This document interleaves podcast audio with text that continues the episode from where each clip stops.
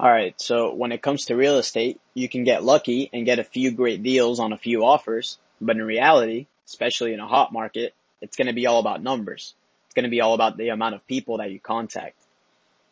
And there are plenty of deals out there, but you won't know that they're out there until you contact enough people. So for example, you may contact 100 property owners and 95 of them are going to be uninterested. They want nothing to do with you. But five of those 100 may be a little bit interested. They may have some situation that's forcing them to sell. And out of those five, you may get one deal done.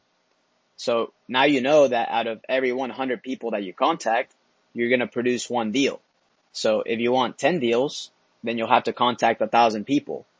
And these aren't perfect numbers. It's going to vary, but this is more of just a general idea, right? So you may get more deals. You may get five out of every 100 people that you contact, or you may also get no deals, right? It may be 1,000 people contacted until you get a deal in your area.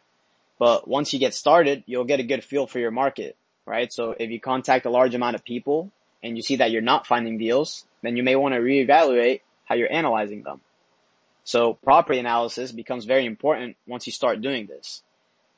And an advantage that we have today is that the cost to analyze properties and contact owners is very low.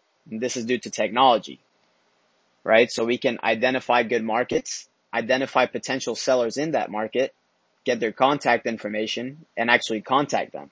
And we can do this very cheap using different software platforms.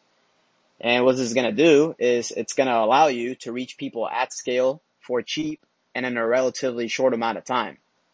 So if you learn how to do this well, you're going to maximize the amount of offers that you can put out.